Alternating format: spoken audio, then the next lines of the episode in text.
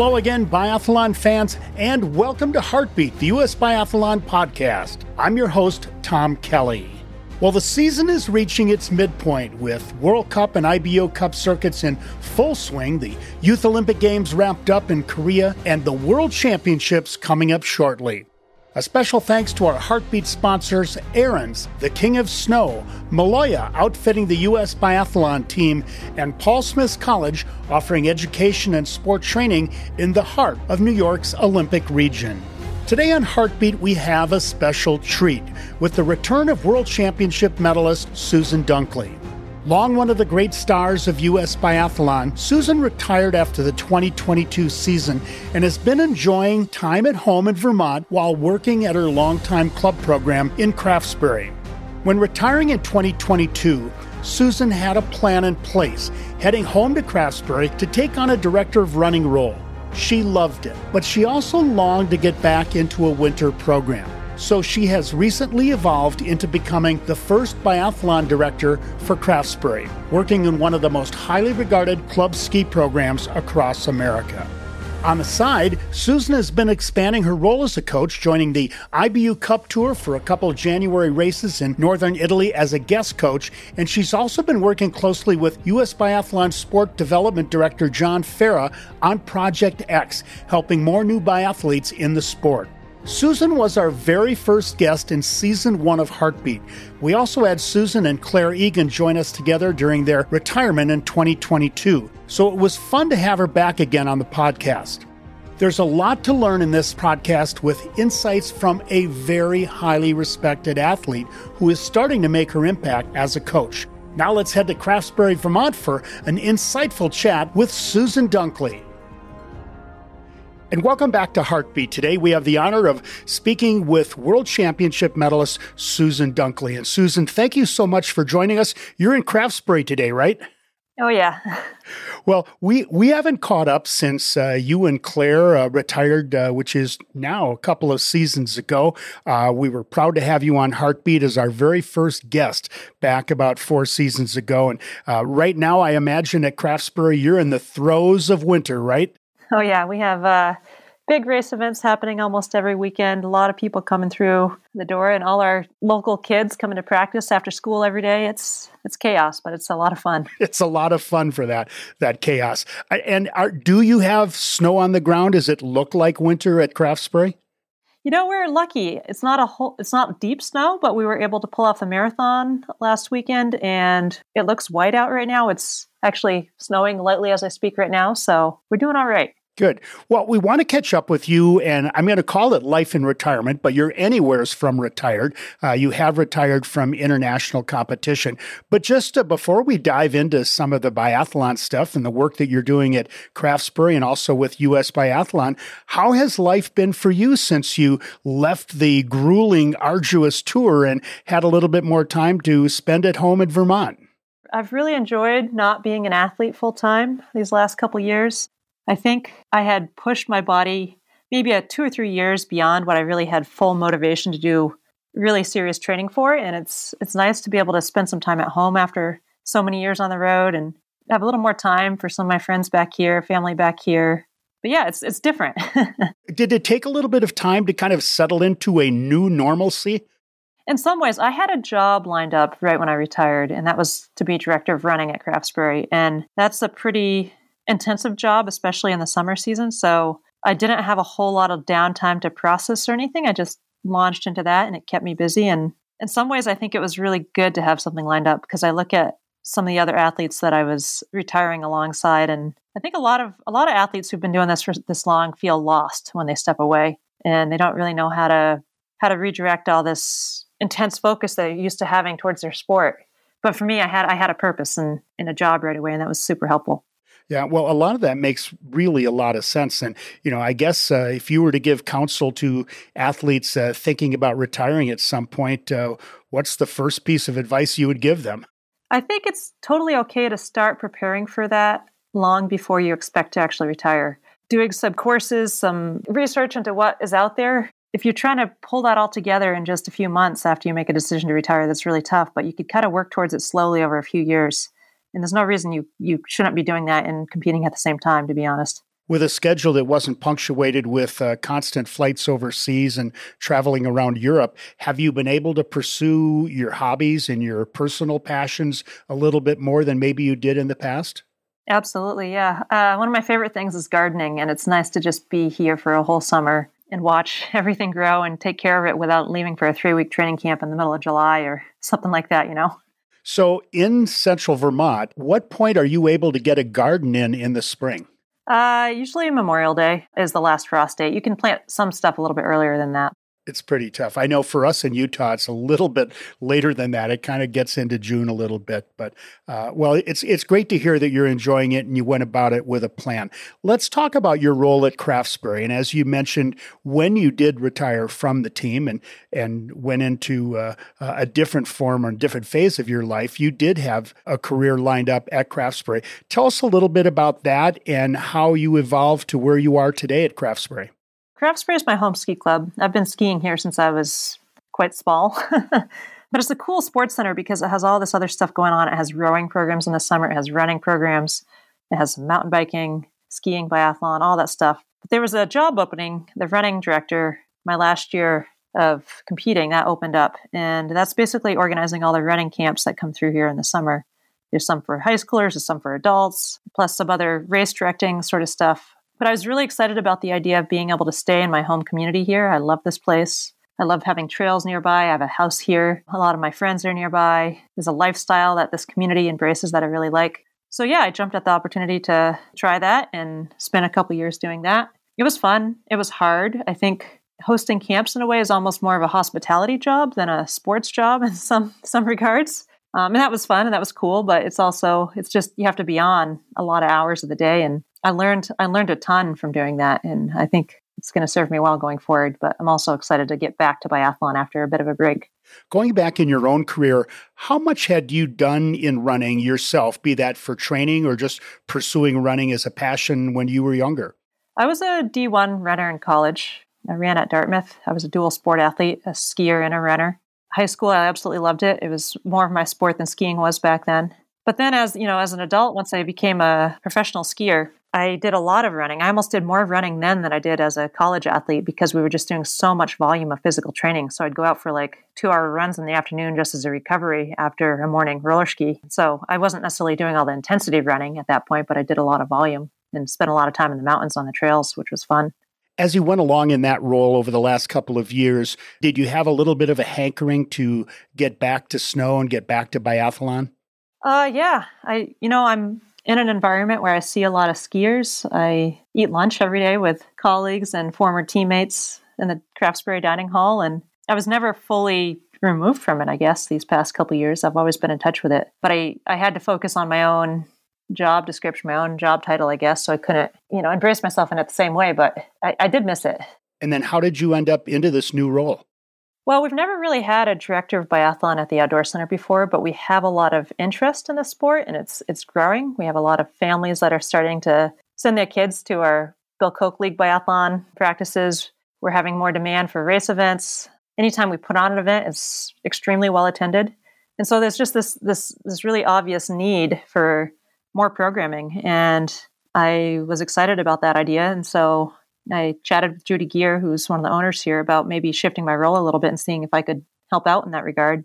Ethan Dreissigacker's done a ton of great work um, with our junior program uh, the last few years, getting those programs up and going, and there's just a lot more we can do. So I'm excited to to jump in with him and, and Rick and Mike Gibson too, and grow things.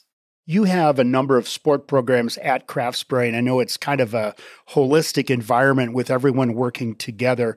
So, how, how as uh, the leader of the biathlon program, do you integrate or engage with the leaders of other sport programs at Craftsbury?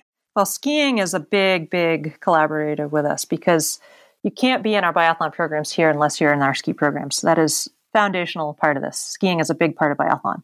And so our kids programs all you all you sign up for skiing and then biathlon is an add-on that you can choose to do.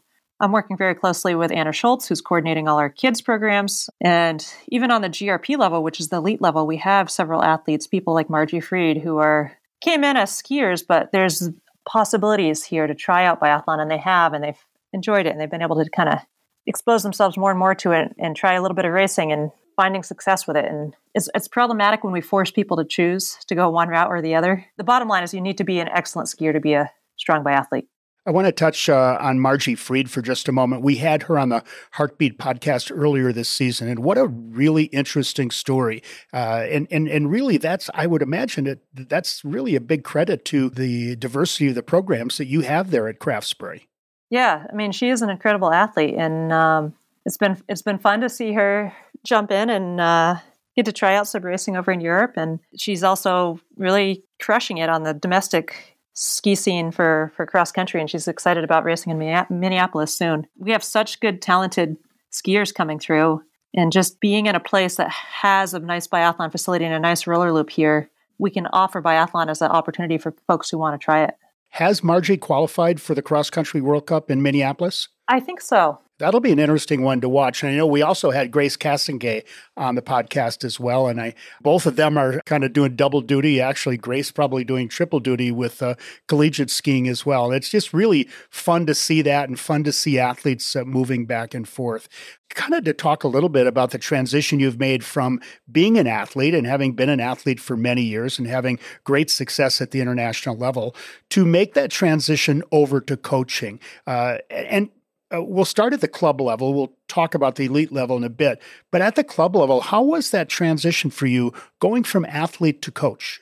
You know, I think there's a big change that has to happen when you try to go from being an athlete to a coach. And I think to be a really good athlete, you have to be almost selfish in a way. You have to be very focused on your own needs, doing what you need to do to succeed. And as a coach, you have to be very selfless and you have to be very focused on the needs of the people around you that you're trying to help and support you know, there's a misconception out there that the best athletes make the best coaches.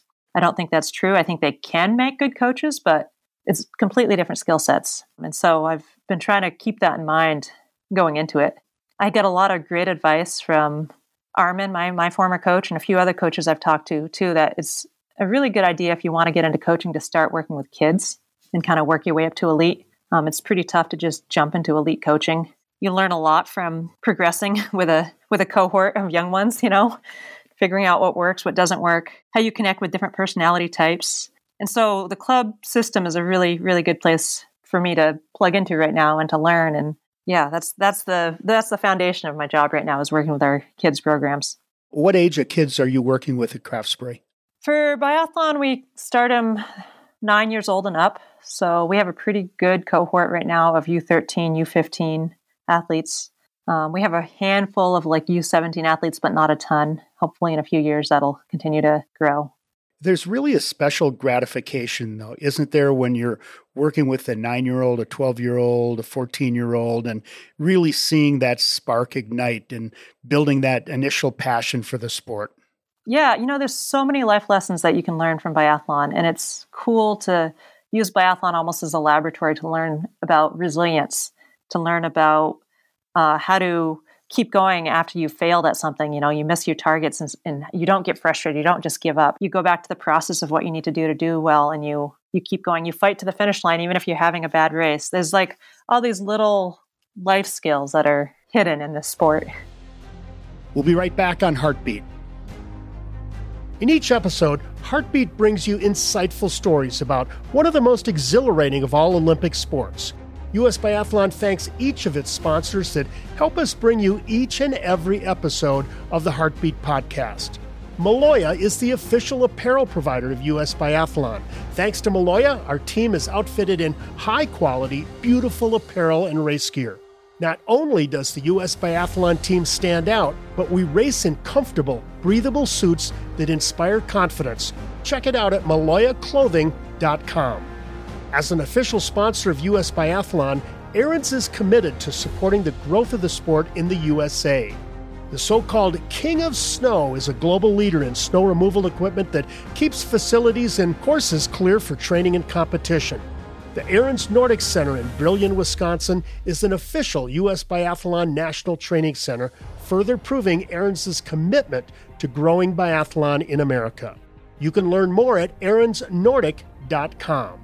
As the official education partner of U.S. Biathlon, Paul Smith's College takes pride in the programs that it has established to offer athletes a college education and sports specific training, all nestled in New York's Adirondacks. Its reputation and standing as a college aligns with U.S. Biathlon's goals to support collegiate biathletes as they strive for both academic and athletic success.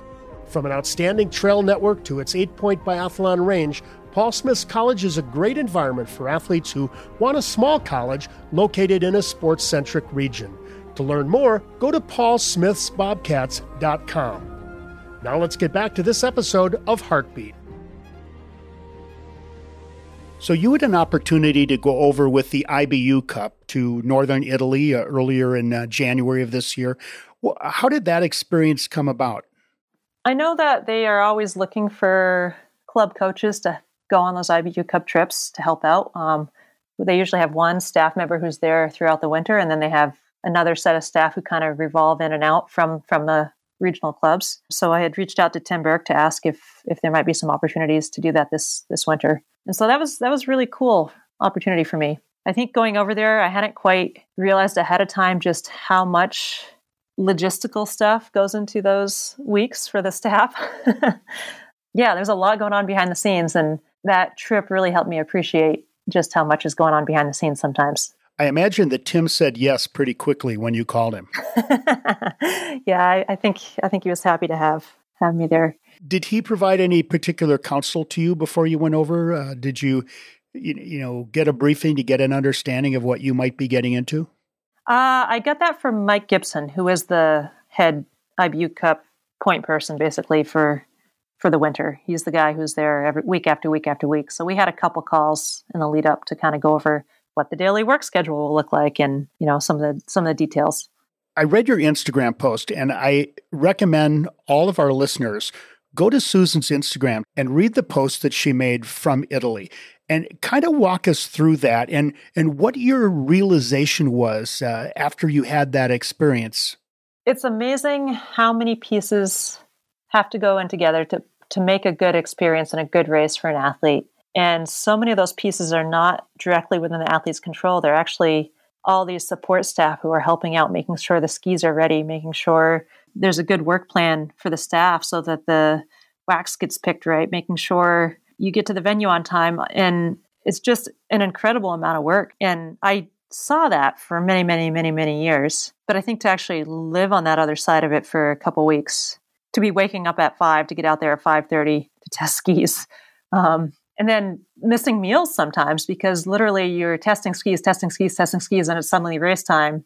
And then you have such a short turnaround between the two races, the men's and women's races, that you have to be testing skis again. And suddenly it's like late afternoon and and you've you've missed lunch. It's like, yeah, those are those are challenging work conditions. And it just it made me realize some of the times when I'd get frustrated with a coach or a wax tech all those years, it's like uh, just giving them a little bit more grace. Like I, looking back, like I reached out to Fede, my wax tech, and I was like, Thank you.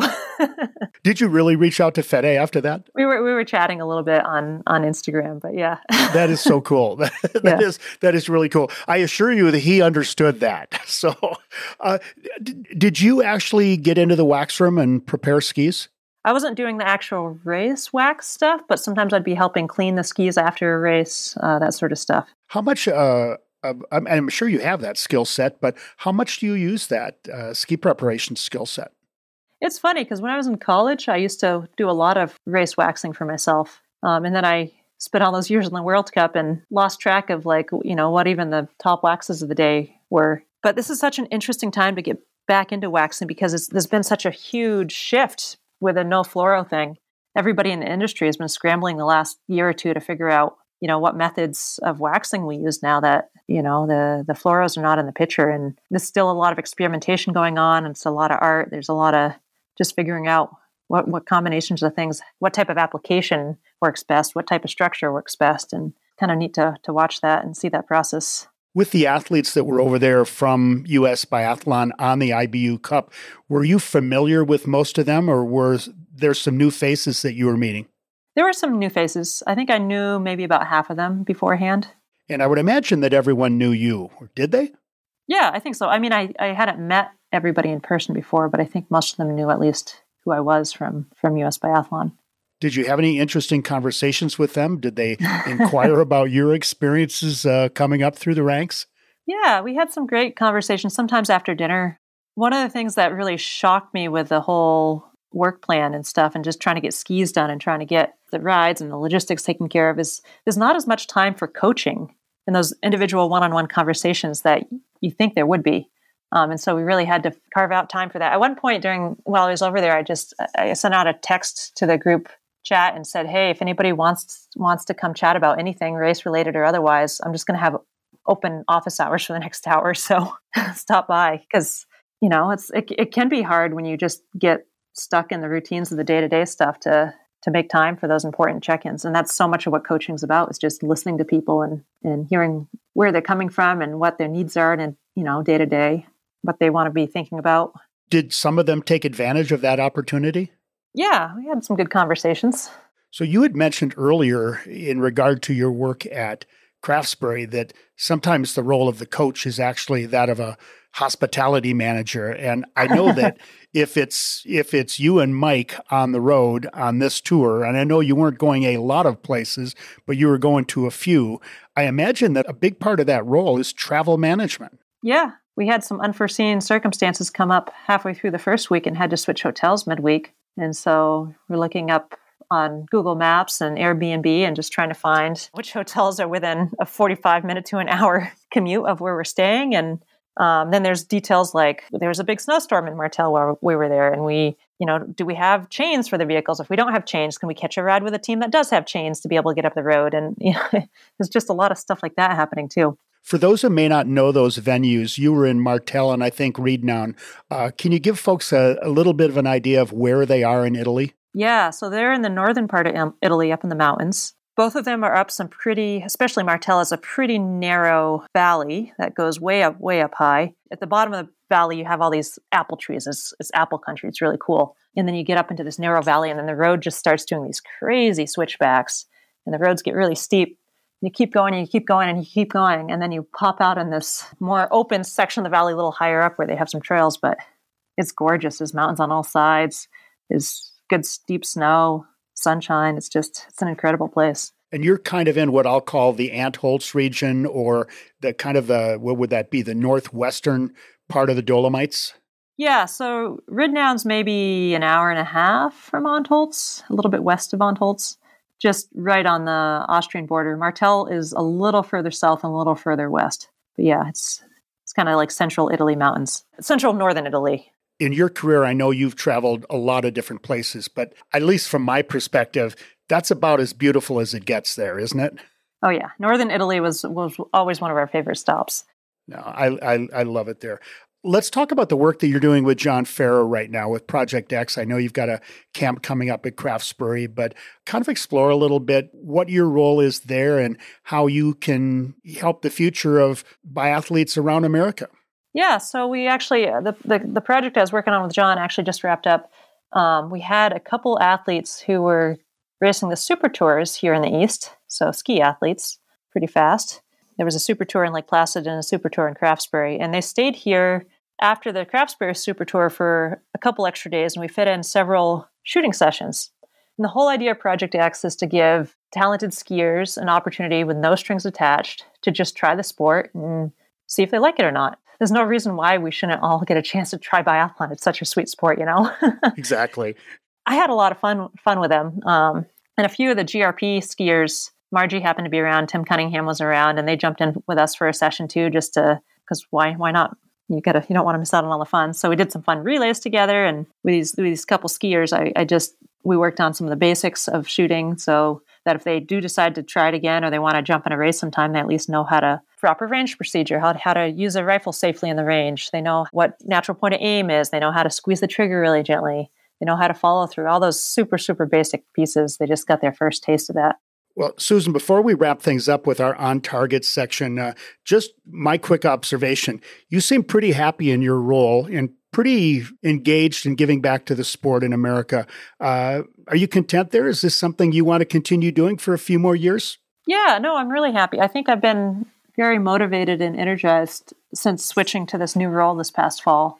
Um, and there's so much more I know at Craftsbury that we want to try to play with next year and see if we can get some some more programming off the ground. And the sport, I mean, there's so much potential to grow the sport, and I just, I honestly think that we are personnel limited pretty much in every club in the country, and just being able to help with that that problem and and see if we can get some more stuff going is is pretty exciting. Well, we appreciate you digging in and helping out, uh, Susan. We're going to do our little on target quick Q and A section, and uh, the first thing I want to learn is, you know, what's one thing that you really miss not being on the World Cup tour? I miss relay days. Those were the best. Like when you you and your team were all out there together, and I I used to love starting the relays and being in that big pack of of skiers all together and shooting head to head it's just yeah something special at it. So we'd often get like a little American flag tattoos and put them on our face, and it was fun. That's sweet. As you think back on your career, is there any particular relay that really sticks in your mind? Uh, probably World Champs 2019. We were in Östersund, Sweden, and the women's team had an, a most unexpected day where we found ourselves in podium position on the last leg. We were tremendous underdogs, and uh, we just had a lot of athletes performing really well. And I mean, we didn't end up holding on to that position, but we still had a darn good race. And it's it's one of those days I'm just really proud of how every individual did on the team. And yeah, it was that was really cool. What a great memory.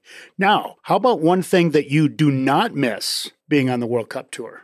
Uh, I don't miss living out of a duffel bag for months on end. it's a skill. Yeah, it is a skill. I used to, I had this packing list that went down to the number of pairs of like underwear and socks uh, that I would use every fall, so I knew exactly what to bring. Yeah, wool wool is a nice thing there, isn't it? I almost all my clothes were wool. Yeah. Beautiful. Um, what's one thing that you've done for fun since retirement that you could not do when you were on the tour? One of the things that I've really gotten into that has surprised me a little bit, honestly, has been CrossFit. I hated strength training when I was an athlete. Absolutely hated going to the gym did it because I knew knew I had to, and it was good for me, and it, it helped me with my skiing, obviously. So I did it, but never enjoyed it. And then since I've been retired, I found that having a set time with a whole group of people who I know will be there and going to the gym and, and doing a workout has been just really cool. And, and the, the guy who leads it here just makes everything into games and it gives me that little competitive outlet that I don't have in my life day to day anymore. And it's, yeah, it's fun. Make sure you send a selfie to your old strength coaches. yeah. Yeah, she's actually in the gym. How about uh, the best night out near Craftsbury? This place, this region is known for really, really good local food. And so there's some really nice restaurants, I'd say down in the Hardwick area that have most almost entirely local food from some of the farms nearby. I think that's one of my favorite things to do is go go get a good meal. And last question, uh, what's something that you took away from learning curling? yeah, last winter I went to a uh, curds and curling event, which was actually a there's a cheese place um, a few towns over that took their test wheels of cheese, like those big heavy wheels, and made them into curling stones. And so the only curling I've done has been with with big blocks of cheese, but yeah, I don't know. It's just it's just fun. It's those, those community events are are such a blast, and um, it's actually coming up again this Saturday. So I think I'm going to go again this year. You got to do it. You got to do it. Yeah. Susan Dunklee, thank you so much for sharing some time with us. We we're excited to see what you're pursuing, and happy that you're still giving back to the sport that you so love here in America. Thanks, Tom. What really struck me in this interview was how happy Susan seemed to be, and with a great sense of someone who is in the right place for themselves and knows it. Susan Dunklee continues to be a difference maker for biathlon. We've had some great interviews on Heartbeat this season, including Grace Castonguay, Margie Freed, Campbell Wright, Maddie Phaneuf, Lowell Bailey, new U.S. biathlon leader Jack Gearhart, and a fascinating look into the fluorocarbon ban from Fede Fontana. Head to your favorite podcast platform now to catch the past episodes of Heartbeat. Heartbeat is brought to you by US Biathlon and its dedicated team of sponsors. A special thanks to Ariens, the King of Snow, Maloja outfitting the US Biathlon team, and Paul Smith's College offering education and sport training in the heart of New York's Olympic region. And a shout out to all of US Biathlon sponsors, including Maloja, Ariens, Paul Smith's College, Auto Aider, Lapua Ammunition, Rain, Pure Mountain Spring Water, and Polar Beverages. That's it for this episode of Heartbeat. If you can, give us a review or hit the favorite button so you can stay up to date on the latest episodes as we continue to tell the stories of the people behind biathlon. I'm Tom Kelly, your host for Heartbeat, the U.S. Biathlon podcast. We'll see you again soon.